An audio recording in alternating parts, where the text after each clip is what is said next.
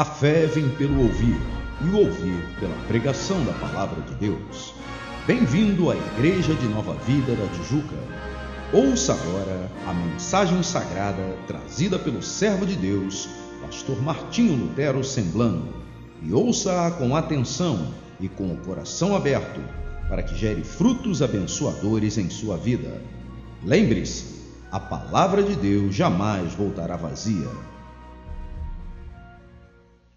E o tema que você pode ver na sua tela, pensei que já estivesse, está aí: depressão. Afinal de contas, pode o cristão ficar deprimido? Ou será que ele não pode ficar deprimido? Será que depressão, um crente deprimido é um crente que está em pecado, é um crente que vive sem fé?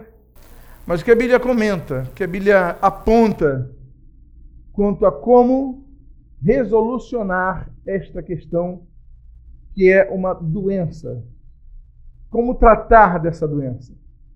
Existem vários meios, nós vamos analisá-los aqui. Então, por isso, sendo esse tema de uma abrangência é, geral e tendo o cuidado de passarmos informações não apenas restritas aos textos bíblicos, mas também um pouco que nós sabemos e podemos falar a respeito de depressão, eu convido então que você feche seus olhos, nós vamos fazer uma oração.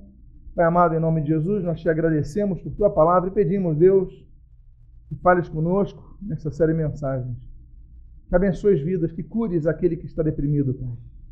E o que nós pedimos, que trates não apenas daqueles que estão aqui presentes, mas aqueles que nem conseguiram forças para saírem de suas casas. Que através dessa mensagem, que onde ouvir, seja no CD, seja no podcast, eles possam se levantar, que eles possam vencer esse obstáculo que tem, que tem feito com que muitos tenham falecido antecipadamente. Não falecido fisicamente, não falecido na sua vida biológica, mas falecido em relação a seus sonhos, a seus projetos, a sua vontade de viver. E até aqueles que realmente trazem a fatalidade para o seu a sua própria vida biológica. Então abençoa, Pai. E o que nós pedimos, a tua graça sobre nós, nós te agradecemos em nome de Jesus. Amém e amém. Deixa eu ver se funciona aqui esse aparelhinho. Funciona. Então agora eu tenho um assistente aqui próximo. Pois bem. Depressão ela é também chamada de transtorno depressivo maior é um problema médico. E ela é caracterizada por ter realmente sintomas claros. Mas desses sintomas são muitos, dois são essenciais a que nós possamos perceber e analisar. Primeiro, é o humor persistentemente rebaixado. A pessoa então não consegue ficar em um nível, é, uma equalização e um flat, digamos, de alegria. A todo momento, se a pessoa ou ela está triste em todo momento, desesperançosa, um sentimento de vazio, ou se não, ainda que alguns momentos tenha momentos de alegria, mas esse quadro ele é muito temporário. Então a depressão ela tem uma característica relacionada ao tempo. Ah, é um, é um processo avassalador. Eu diria, por exemplo, que a tristeza ela pode ser uma grande onda. A tristeza ela pode ser um furacão. A amargura ela pode ser um maremoto. Mas a depressão ela é um tsunami. Eu creio que todos viram as cenas do tsunami na Indonésia, no Japão, e puderam perceber que o tsunami ele vai chegando devagarinho, não é verdade? As pessoas estão na praia, o tempo está bonito, não há tempestade, às vezes o céu está claro, não tem uma nuvem no céu. E a tsunami vai invadindo, vai invadindo, vai invadindo, quando você vê, permanece aquele estado de destruição, você já não consegue mais fugir para lugar nenhum. O segundo, a segunda característica de um quadro depressivo é quando a pessoa não consegue, não consegue vivenciar prazer, não consegue experimentar alegria. Isso é importante, muitas vezes, é importante você notar isso, quando você percebe que todos no seu meio, por exemplo, se alegram com algo e você não consegue se alegrar. Às vezes todos gargalham e você não consegue gargalhar. Você tem muita dificuldade disso. E às vezes você não está percebendo, mas é um sintoma. Um sintoma leve de uma situação que você possa estar vivendo. Então isso daí também aponta para um possível quadro de depressão, ainda que existam, claro, vários estados depressão. Depressão não é tristeza, depressão não é melancolia, porque esses quadros, tristeza, melancolia, eles têm uma duração temporária. Eles são limitados a um determinado período de tempo. A depressão, ela não é tristeza, porque ela é um estado, ela não é um ato. Nós ficamos tristes por atos, por ações, por momentos, por situações que nós vivemos. O seu time cai para a Série B, você fica triste. Não é verdade? Mas. Mas no outro dia você está feliz. Outras alegrias chegam e você vai ficando feliz. Você fica triste por uma notícia que você receba hoje, mas amanhã você volta a ficar feliz. Então a tristeza, ela vem, mas a alegria, minutos depois, pode invadir também a sua vida. A melancolia é a mesma coisa, a saudade, mas a depressão não. A depressão, mais do que um momento, é um estado. É quando aquilo fica num padrão contínuo em sua vida. Pois bem, Estudiosos dizem que 16% da população mundial, em algum momento da vida, teve depressão. E a idade mais comum para isso é entre os 24 e os 44 anos de idade. E no caso das mulheres, esse problema se acentua, sendo o quadro de depressão nas mulheres o dobro do que o que se apresenta nos homens. Por quê? Quizá porque as mulheres são mais sensíveis que os homens. Elas têm uma, um grau uh, de sensibilidade maior que os homens, então absorvem mais os seus sentimentos.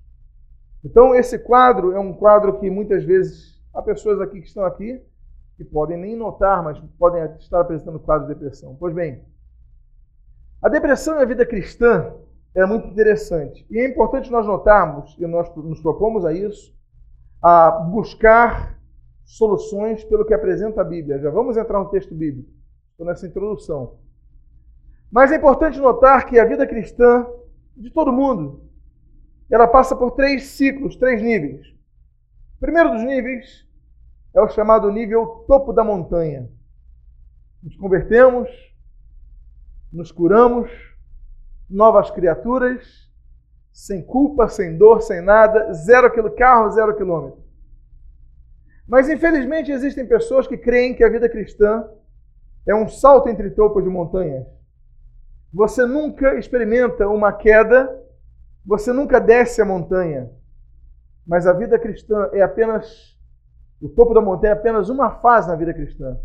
Nós temos momentos muito bons, mas nós temos momentos difíceis. A Bíblia ninguém ilude sobre isso. E nós sofremos. Nós podemos parar de sofrer nas mãos do diabo. Mas Deus, até como cristãos, pode nos permitir que soframos nas mãos do diabo. Ou não foi assim que ele fez com Jó? O texto mais claro que esse é impossível. Jó padeceu nas mãos do diabo. O diabo pediu autorização, Deus deu, só não permitiu que tomasse a sua vida. Mas da ponta dos pés à ponta da cabeça, um servo de Deus sofreu nas mãos do diabo. Então não se para de sofrer quando se vem a Cristo. O contexto é outro. Nós ganhamos uma nova identidade, ganhamos uma vida eterna, perdão nos pecados, o Espírito de Deus habita em nós, mas nós continuamos vivendo num mundo caído. Nós continuamos sendo carne e osso.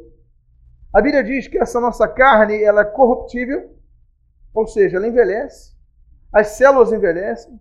Os neurônios que nós temos, já são 100 bilhões, alguns é, estipulam, eles vão morrendo desde o dia que nós nascemos. Nós nascemos com 100 bilhões e nós vamos perdendo milhares de neurônios por dia. O Alzheimer está aí como uma das maiores capacitações de destruição das células neurônicas. Por falar nisso, caiu essa tese ano passado de que os neurônios eram a única célula que não se reproduzia. Ano passado, a revista Nature ela publicou uma matéria que diz que os neurônios podem se reproduzir, ainda que numa escala muito pequena, quase imperceptível, e claro, num volume infinitamente inferior ao que uh, se comparado às células que morrem. Mas neurônios, as células que fazem as ligações sinápticas do nosso cérebro, elas, elas vão, vão morrendo, porque nós somos carne. Nós temos a natureza carnal, nós somos mortais. Então, isso daqui envelhece. As rugas vão chegar um dia. Então, essas coisas elas acontecem por quê? Porque a vida cristã, assim como a vida biológica, é uma vida que tem seus altos e baixos. Nós temos momentos de prazer e alegria na vida cristã e também na vida comum. Mas nós temos problemas de dificuldades na vida cristã também. Jesus falou: Olha, no mundo tereis aflições, mas tem de bom ânimo, porque eu venci o mundo. O nosso ânimo não está no fato de não termos problemas ou aflições. O nosso ânimo está no fato de que Jesus está conosco. Então, a nossa percepção quanto à depressão e aos quadros de tristeza que nos invadem é que é plausível que cristãos tenham essas experiências difíceis em sua vida. Então, não vivemos apenas no topo, no topo da montanha. Por exemplo, a segunda fase que o cristão vive é a chamada fase dos dias comuns. Afinal de contas, temos dias comuns. Nada diferente acontece. Você acorda, escova seu dente, olha no seu espelho Aqueles que conseguem se pentear ainda, se penteiam. Agora, a vida continua. Você não tem sobressaltos. Você tem uma rotina normal, vai para o seu trabalho, volta, estuda, volta, tudo bem. E como todo cristão e não cristão, nós vivemos isso. E a terceira fase são os dias sombrios, como diz o Salmo 23. Ainda que eu ande pelo vale das sombras da morte, é, ou como diz no hebraico original, né, no vale das sombras profundas. Paulo fala que nós deve, devíamos usar a armadura de Deus. Ele fala o seguinte: olha, tomai, portanto, a armadura de Deus para que possais resistir no dia mal. Por que, que ele fala isso? Porque nós teremos e temos o quê? O dia mal. Todos nós temos um dia mal. Afinal de contas, quem aqui nunca experimentou o fato de estar com uma, uma roupa novinha para um evento, você vai tomar um cafezinho e cai o café na sua roupa? Você está lanchando no Bob's, no McDonald's, com a sua bandeja e alguém esbarra e o suco de laranja cai em você. Alguém pisa no seu dedo mindinho. Todos temos dias maus, todos nós temos um resfriado, nossa carne é finita. Todos nós temos, passamos por momentos de enfermidade, ainda que nós clamemos por cura, mas nós sabemos que a cura é uma bênção que Deus dá. Porque o caminho natural é que todos nós padeçamos se eu for depois jogar bola, um corpo suado, abrir a geladeira, o congelador, o freezer, e falar assim: ah, vou ficar de costas para o freezer para mim. O que, que vai acontecer comigo? Eu vou me adoentar. Nosso corpo é finito. Então nós temos que saber que os dias maus acontecem. Mas não acontece apenas no sentido de doenças. Acontecem com desemprego, acontecem com não no relacionamento, acontecem com várias situações que nós não esperamos. E claro, o caso mais grave, mais terrível, é com a ausência repentina, ou ainda que não seja repentina, mas de um ente querido. O dia mal todos vivem. Por isso que a Bíblia fala para nós usarmos a armadura de Deus. Então, no dia mal, encontra-se a possibilidade de existir a depressão na vida do salvo. Não é porque ele tem fé que ele não vai ficar deprimido. Vamos trabalhar um pouco sobre isso. Vamos desmistificar um pouquinho essa questão. Ok? Dificilmente pessoas não ficam deprimidas. O que há de diferença entre pessoas e pessoas é que alguns ficam com uma duração de tempo maior e outros menor. Alguns ficam deprimidos alguns dias. Três dias. Você não quer sair da sua cama. Mas depois de três dias, parece que um mosquito pica em você e você se levanta. Não sei se já aconteceu contigo. Você fala assim: Eu vou prosseguir minha vida. Não é verdade? Agora, há pessoas que não. Quem dera que fossem três dias para algumas pessoas. Há pessoas que vivem esse estado meses. E olha, muita tristeza, nós temos que atestar que há pessoas que vivem nesse quadro por anos.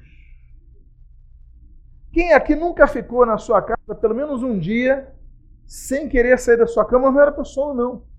Porque sono é uma coisa que faz com que você queira ficar na cama. Afinal de contas, que invenção boa foi aquela dos nove minutinhos ou dez minutinhos a mais do nosso alarme, não é verdade? Aquilo foi a salvação para muita gente. Então eu, por exemplo, sempre coloco 20 minutos a menos o meu alarme do tempo que eu quero acordar. Porque eu tenho a possibilidade de tocar duas vezes meu snooze ali, meu soneca. Eu coloco ali mais 10 minutinhos, depois mais 10 minutinhos, depois sem misericórdia. Agora, não estou falando do sono. Eu estou falando se você já apareceu, já apareceu aquele dia que você não queria acordar naquele dia. Você falou, não consigo levantar essa cama, não quero sair do meu quarto. Não é triste isso? Imagine você, pessoas que estão há anos nessa situação. E elas só se levantam obrigadas. Elas estão na rua, estão conversando contigo, mas a cabeça delas está na cama, na entrega, no enterro. O enterro não debaixo da terra, mas em cima de uma cama. Pessoas que vivem um funeral por toda a vida. E a grande questão então é essa. Entendemos, será que é isso que Deus projeta à espera de nós? Porque para o deserto Deus leva a todos. Entre a letra A e a letra Z existe, existem várias letras. Entre o Egito e a Terra Prometida existiam sete desertos, os quais mais conhecidos do Sinai. Israel teve que passar nove desertos. Israel teve que passar por nove desertos para encontrar a terra prometida. E Deus não livrou Israel dos desertos. Deus não nos livra da tribulação. Deus nos ensina no meio da tribulação. Agora, o fato é que todos podem ficar deprimidos. Ah, pastor, eu sou batizado há 50 anos. Eu conheço a palavra o Antigo Testamento eu conheço de cor em hebraico e aramaico, e o Novo em grego. Tenho 50 anos de batismo e já abri 50 mil igrejas. Essa pessoa pode ficar deprimida? Pode. Até um Elias, depois do que fez o que fez e ter a experiência com Deus que teve, ele ficou deprimido. Então a depressão, ela atinge a qualquer um. Ela pode te atingir, ela pode me atingir. Por isso nós devemos estar atentos e esse estudo visa isso a nos preparar para enfrentar o dia mal. Não vou falar sobre a armadura de Deus, depois vou falar sobre ela. Mas vamos seguir em frente. A depressão nos afeta. Afeta a tal modo que até mesmo como nós comemos é fruto da nossa depressão. Você sabia que muitas vezes o seu peso está relacionado com uma depressão que você nem nota? Ou você come demais ou você come de menos? Pode ser um quadro depressivo. O seu sono, por exemplo, muitas vezes é fruto de uma depressão que você não nota ter. Você então é afetado no seu sono. E quando eu falo de afetar alimentação e sono, eu estou falando de afetar o quê? A saúde da pessoa. Muitos problemas cardíacos são fruto de depressão. A carga de adrenalina junto à carga de cortisona, tudo isso é, é, é, volátil, é volátil diante do estado que você vive de alma. E o psicossomatismo é um grande inimigo que nós temos, porque ele ataca pelas nossas emoções. Então nós temos que estar atentos sobre isso. Pois bem, Hipócrates Hipócrates não é aquilo que você está pensando. Não tem nada, nenhuma relação com teatro, com hipocrisia, ok? Alguns chamam de um pai da medicina, enfim. Hipócrates ele fez uma descoberta muito importante sobre isso, ainda que rudimentar, claro, ao conhecimento da época. Ele dizia o seguinte: que todo ser humano tinha quatro humores corporais: o sangue, a fleuma, a bilis amarela e a bilis negra. E isso é uma descoberta importante porque ele começa a relacionar o nosso humor com a química do nosso corpo. Você vê como aquele homem estava adiantado. Ele começa a descobrir algo que hoje nós temos os antidepressivos. Hoje nós temos os psicóticos. Nós temos muita medicação que trabalha nosso, o, nosso, o nosso humor. Mas eu estou falando de Hipócrates. E ele entendia então que conforme o quadro, até a posição de Saturno, entendia ele, afetava o nosso humor. Por quê? Por causa de subir e levar ali. A influência de Saturno levava o baço a secretar mais bilis negra, alterando o humor do indivíduo, escurecendo o seu humor. Daí vem um quadro de melancolia. Melanos, em grego, é negro, ok? Melanos. Daí vem melanina, por exemplo, ok? Uh, e colis, na verdade, é bile. Então, a pessoa ficava melancólica dependendo da posição de Saturno. Claro que isso depois cai por terra, obviamente cai por terra, mas não se pode desprezar. Que ele começa a entender uma coisa. Nós podemos ter mais bilis negra, mais bilis amarela, ou enfim, conforme os líquidos do nosso corpo, nós podemos ficar mais ativos ou não ativos. Então a farmacologia, é claro que vai se basear a partir dele. Sinais de depressão são muitos. Eu não vou aqui citar todos eles, mas tristeza, ansiedade, vazio, falta de esperança, sensação de culpa, falta de valor, hostilidade, preocupação, pouca energia. Quantos aqui já acordaram sem energia nenhuma para o dia? E às vezes é um quadro que você não está notando que está se formando ainda. Então, vontade de morrer. Então, existem muitas situações que mascaram uma doença que nós possamos ter. A importância é que se avaliem as causas. E isso nós temos que atacar. Porque quando nós sabemos as causas, parte do nosso tratamento já está encaminhado. Quando começou? Porque muitas vezes foi por um fato, foi por um acontecimento. Ou também uma causa hereditária está no teu DNA. Então, uma das causas é a biológica hereditária. Há provas que certas pessoas estão mais sujeitas a outras pelo que herdou dos seus pais. Por exemplo, pais com pouco nível de uh, determinados agentes químicos que os seus filhos herdam isso eles têm a tendência a essa depressão. A paz com muito, muita energia, porque tem muito elemento químico que o seu filho herda, então o seu filho. Então, muito do que nós somos é fruto dos nossos pais ou nossos avós. Avós, avós que nós temos. Então, pode ser esse sintoma. Outra coisa, se nota que alguns casos de depressão, aqueles que tratam disso, cuidam da alma humana, eles verificam que muitas vezes, por, conhecer a família, já sabem o que acontece. Na é verdade, seu pai é assim, a sua mãe é assim, então você tende a isso. Causas físicas, por exemplo, fatores que influenciam a depressão. Um exemplo, uma pessoa que nasce com defeito congênito ou nasce com uma deficiência, que é uma deficiência notória, porque existem deficiências que ninguém nota. Não é verdade? Mas tem deficiências, por exemplo, deficiência motora. Aí a pessoa então é vítima de perseguição no colégio, hoje estão colocando o nome de bullying, né? É, é, então são perseguidos, são. Essas pessoas tendem a ficar muitas vezes reativas e a reação se transforma em. Tem, tem duas formas: a reação externa e interna. E muitos não conseguem debater, jogar para fora, então eles jogam para dentro. E uma pesquisa que foi feita nos Estados Unidos, não sei como é que é no Brasil, se há uma semelhança, é provável que tenha alguma, alguma possibilidade, mas é que da parte dos deficientes físicos, cerca de 10% evitam sair das ruas, pessoas deficiências motoras, perdão, para que ninguém veja as suas limitações. Evitam ir para shoppings, evitam ir para festas, para que ninguém veja que ninguém veja de cadeira de roda, porque muitas vezes pelo que sofreram na sua infância. Então, isso também pode gerar um quadro depressivo, naturalmente. Tem as causas físicas por assimilação, então, má alimentação, presença de açúcar no, no sangue, entorpecentes. Isso aqui é um caso? O álcool.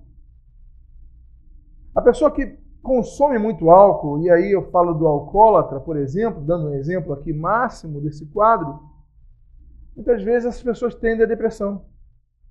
Passa um tempo e eles ficam, eles buscam se tornar pessoas normais através da bebida. Você sabe que chega um ponto que essas pessoas elas só conseguem conviver socialmente se estiverem com álcool. Você sabia disso? Porque as pessoas não têm força, não conseguem conversar com outras, têm medo de se relacionar, se estiverem, digamos, limpas ou sóbrias. Então, muitas vezes, naturalmente, entorpecentes, enfim, outras situações que adentram o organismo humano, elas vão gerando também esses novos casos. E as causas externas, eu estou nessa longa introdução, porque nós vamos trabalhar bem os textos bíblicos já já, mas, enfim, existem várias causas externas, nós vamos tratar sobre elas daqui a pouquinho. Ok, deixa eu avançar aqui, senão a gente não consegue chegar onde nós queremos.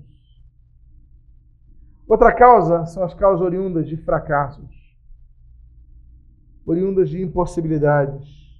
Por exemplo, o texto de Provérbios, capítulo 13, versículo 12, no seu início, diz assim: Olha só a sabedoria divina. A esperança que se adia faz adoecer o coração. Olha só. A esperança que se adia. A Bíblia já falava de depressão, claro. Estamos falando de um termo relativamente novo.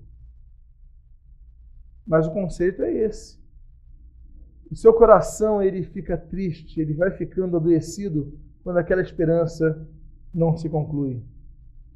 E aí, quando nós temos uma situação que não passa, nós temos a esperança de uma cura, a cura não vem. Nós temos a esperança de um emprego melhor, esse emprego não acontece. Você abre a sua empresa e você só vê as contas chegando e os clientes não chegam. Sai dinheiro, mas não entra dinheiro. Você vendo um parente, um amigo indo para as drogas. Você então não consegue enxergar coisas boas. A sua esperança não existe. Na verdade, a esperança sempre existe. Mas a esperança positiva não existe, a esperança de espera, aquilo que você espera. Então você deixa de ter esperança em coisas boas passa a ter esperança em coisas ruins, você espera coisas ruins. E você então fica adoecido. Fracassos levam a isso. Outro caso, por exemplo, é quando você vai acompanhando o sofrimento de uma pessoa e você vai acompanhando essa pessoa, a pessoa está doente, mas você começa a ficar doente com ela. Você já conhece gente que ficou assim? Eu conheci uma pessoa que adoeceu mais do que o doente. Existem casos muito interessantes, por exemplo, há casos muito até bonitos em termos poéticos, mas que casais que, que, que eh, estão muito tempo casados, são muito unidos, muito ligados, quando um padece, um falece, melhor dizendo, perdão, o outro pouco tempo depois falece. Já ouviram casos assim?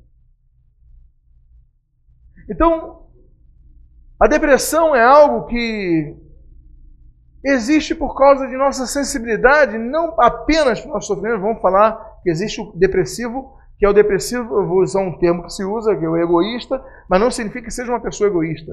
Mas ela é depressiva pelo que não acontece com ela. Mas existe esse depressivo, desse caso, que é o altruísta, que ele se deprime pelo problema dos outros. Ele adoece.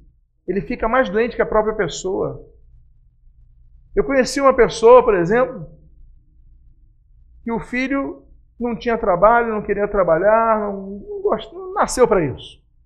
Não nasceu para isso. Nasceu para viver na aba dos outros. E, enfim, mas a mãe dos sujeitos, ela ia ficando cada vez mais e mais e mais e mais doente, foi ficando doente até morreu, de tristeza. Já ouviram esses casos? Porque a pessoa ela absorve ela perde a esperança pelo outro e às vezes o outro está lá tranquilo na rede, dormindo, sem problema nenhum, está de bem com a vida. E essa esperança que não acontece, ela mata. Por isso que a depressão é tão terrível. Culpa, por exemplo. A pessoa sente que já falhou e volta, vai voltar a falhar. Você conhece aquela pessoa que toda hora tem medo de falhar? É bom que nós temos receio de falhar. Claro, ninguém vai fazer alguma coisa querendo falhar. Mas existe aquela pessoa que uh, isso está num, num, excedente de, de culpabilidade. Eu não vou fazer, será que eu vou conseguir? Não me desculpe. É, é, a pessoa de 10 coisas, ela tem medo nas 10. Ela demonstra medo nas 10. E claro, isso é bom por um lado, mas por outro lado é ruim. Por quê? Porque afeta a tua estima. Nós temos, vamos falar depois sobre isso, na continuação desses estudos, naturalmente. Mas vamos falar sobre o que você tem que colocar na sua cabeça para não viver com culpa. E olha, muitas vezes, infelizmente, a igreja também é culpada disso. Por exemplo, a criança, ok, a criança ela vai para o colégio e no colégio você não pode errar em nada, ok? Claro, os professores estão ali para instruir. Mas o processo humano ele exige que nós erremos, não é verdade? Antigamente, diz meu pai, diz meu, diz meu pai, que ele é de uma época do interior de Portugal que o professor tinha uma régua e que chamavam de palmatória. Olha só. Ainda, olha só. Olha só. Estamos falando de tempos recentes. E o professor agia que coisa, hein? Estão tempos recentes. E o professor Usava. Não era psicológico. Porque uma coisa é palmatória psicológica, está vendo ali? Outra coisa é apanhar. Então nós criamos robôs. Eu não sei quantos gostam de Paulo Freire, quantos gostam de as novas escolas de educação, Piaget, etc e tal, mas o erro faz parte da experiência humana. Agora a pessoa vem para a igreja e ela também não pode errar. Porque senão ela está pecando. Isso é errado. Não devemos errar, não devemos pecar, mas se errar, nós devemos aprender com os erros para não errar mais. Uma coisa é errar uma vez, outra coisa é viver errando, cometendo o mesmo erro, é outra coisa. Então nós devemos ter muito cuidado nesse sentido. Tensão, por exemplo, por exemplo, principalmente relacionado às grandes perdas. A perda de um emprego, a perda de uma posição, a perda de um objeto pessoal. Às vezes uma pessoa perde um objeto pessoal e ela fica deprimida por causa disso. Perde um anel que era do seu avô, acabou a sua vida. Tem pessoas que enfrentam desemprego, acabou a vida para as pessoas. Elas ficam deprimidas, elas morrem por causa de um emprego. O emprego, claro que é importante, claro que é necessário, mas a tua vida é mais do que isso. Você não vai se entregar por causa disso. O emprego sai, mas o emprego volta. E a tua saúde? E a tua vida? Perda de pessoas, divórcio, morte e outras separações.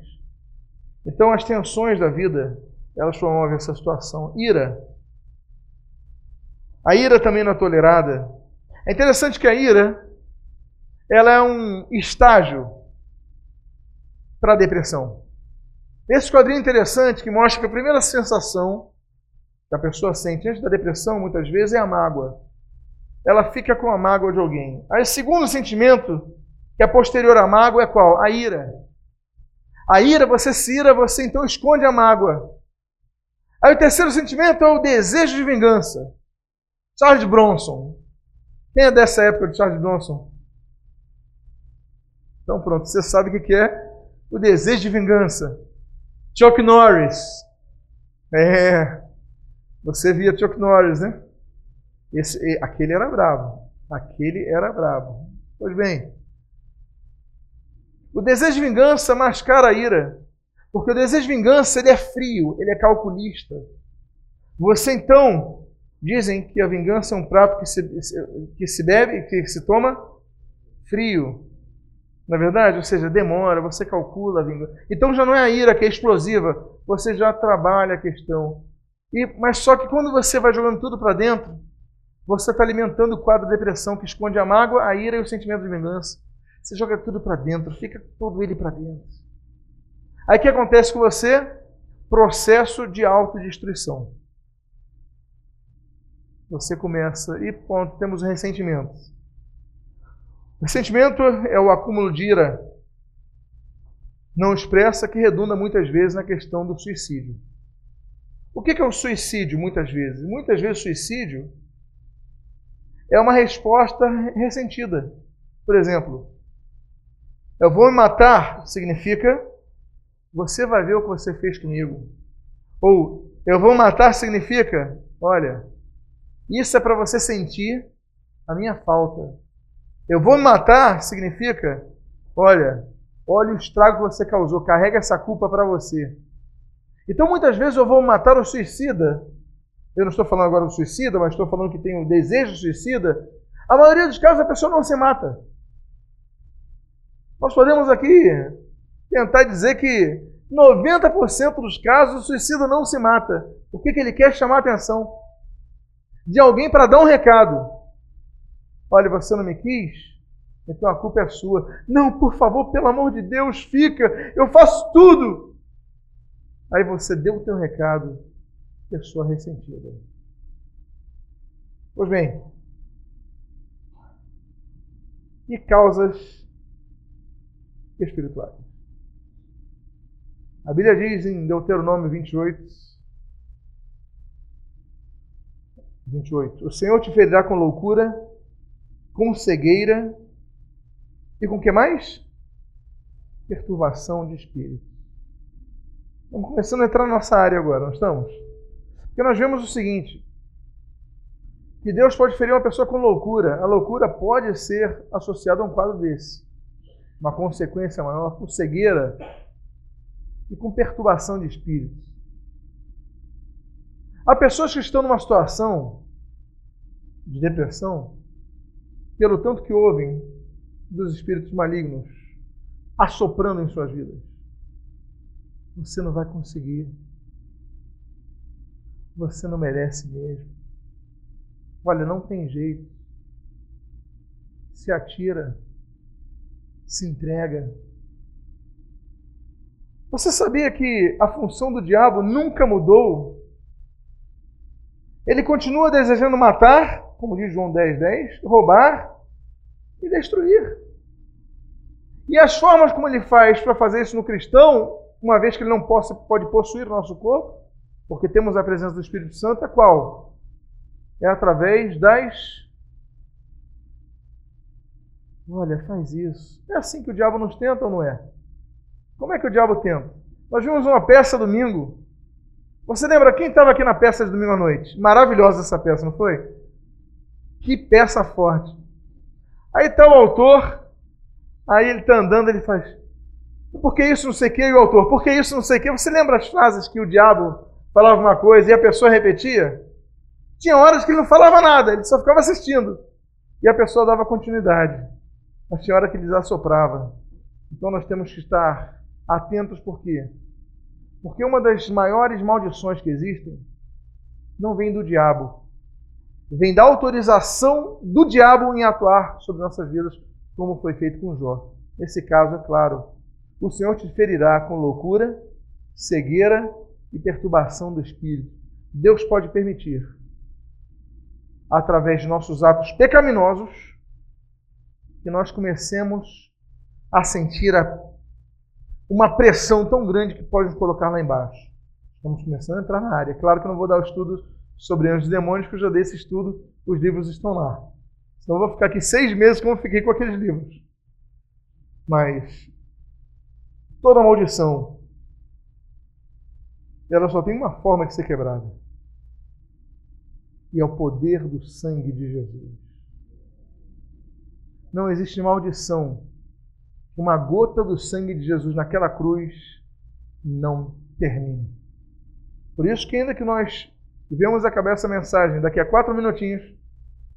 Vamos prosseguir depois. Mas uma coisa nós vamos fazer: nós vamos orar para que tudo que é espiritual caia por terra já hoje, em nome de Jesus. Consequências da depressão, infelicidade, ineficiência, a pessoa não tem entusiasmo, não tem alegria, não tem prazer, não tem vontade de se levantar da cama. Reações mascaradas, por exemplo, agressividade, mau humor. Algumas impulsividades, a pessoa vai para o álcool, para o relacionamento sexual compulsivo, a violência, enfim. Há pessoas que vão para a compulsividade em trabalhar, o vício nas drogas. Existem muitas reações a um quadro de depressão para mascarar essa depressão. Retração, retração social, a pessoa quer ficar se comunicando só com a televisão. A televisão é o seu mundo. Sabe aquela pessoa que fica na novela o dia inteiro, a noite inteira? ela é o mundo dessa pessoa, ela não sabe o que ela fala, o que ela ouve. O que ela reproduz não é dela, é ela, ela replica a artista ou artista na sua vida. São quadros reativos de uma pessoa que não quer viver. Ela se retrai. E pronto. Eu vou dar uma pausa aqui, porque senão a gente vai começar o assunto dessa próxima fase e nós não vamos concluir. Como eu falei para vocês, nós vamos fazer algo muito importante agora. Nós vamos orar. Eu quero convidar você a ficar de pé nesse momento. Convidar você a fechar os seus olhos. E a você que tem sentido, se hoje notou que algo do que foi comentado aqui, você tem experimentado. Eu vou pedir, por favor, que todos fiquem de olhos fechados. Só eu estou de olho aberto agora. Mas ninguém está de olho aberto aqui para que a pessoa do seu lado fique bem à vontade a fazer esse ato de fé. Se você se sente como uma das pessoas, coloque a mão no seu coração. Ninguém está vendo. Nós vamos orar. O coração como sinal de nossa vida. Então, você crê na cura que Deus pode te dar hoje? Se você crê, coloque a mão no seu coração como sinal, como se essa mão fosse de Cristo e o coração é a tua vida, Pai amado. Eu sei que estão todos os olhos fechados, agora eu também fecho meus olhos. Mas tu estás vendo, Pai, não apenas o gesto, mas tu estás vendo a situação completa, Pai, as causas de tudo isso. Nós não queremos, Deus, terminar o estudo para que possamos orar pela cura dos teus filhos. Nós clamamos a Ti, cura os teus filhos nessa noite, Pai. Em nome de Jesus, restaura a alegria de viver, Pai. Em nome de Jesus, se você que está com a mão no seu coração quiser receber uma oração, uma ministração, a mão dos pastores, eles vão estar aqui orando por vocês. Se você quiser, pode vir aqui à frente, pedir para os pastores, temos quatro pastores aqui presentes, se posicionem. Você vem aqui à frente para que eles possam impor as mãos sobre você. Nós vamos continuar orando, Pai amado, em nome de Jesus. As pessoas estão vindo aqui na frente para receber, Pai, essa oração. Pai, nós pedimos em nome de Jesus, Tu venhas a curar, Pai. Não a maldição em que que não caia diante da palavra do poder do Evangelho de Cristo Jesus, o nosso Senhor. Senhor, se alguém aqui vive uma maldição, Pai, que tem lhe atribulado a alma, em nome de Jesus, essa pessoa, coração arrependido, vem aqui à frente, Pai, em nome de Jesus, quebra essa maldição, Pai. Senhor, libera essa pessoa desta maldição e abençoa de maneira plena, Pai, em nome de Jesus. Restaura, Pai que essas pessoas possam voltar para suas casas hoje, ter uma noite de sono reconfortante, Pai. Uma noite de sono restaurador, Pai. Que elas durmam hoje, essas pessoas durmam hoje, como já não dormem há muito tempo, Pai. Em nome de Jesus, nós oramos pela cura dos teus filhos, porque são teus filhos, Pai. Em nome de Jesus, nós pedimos a cura completa, Pai.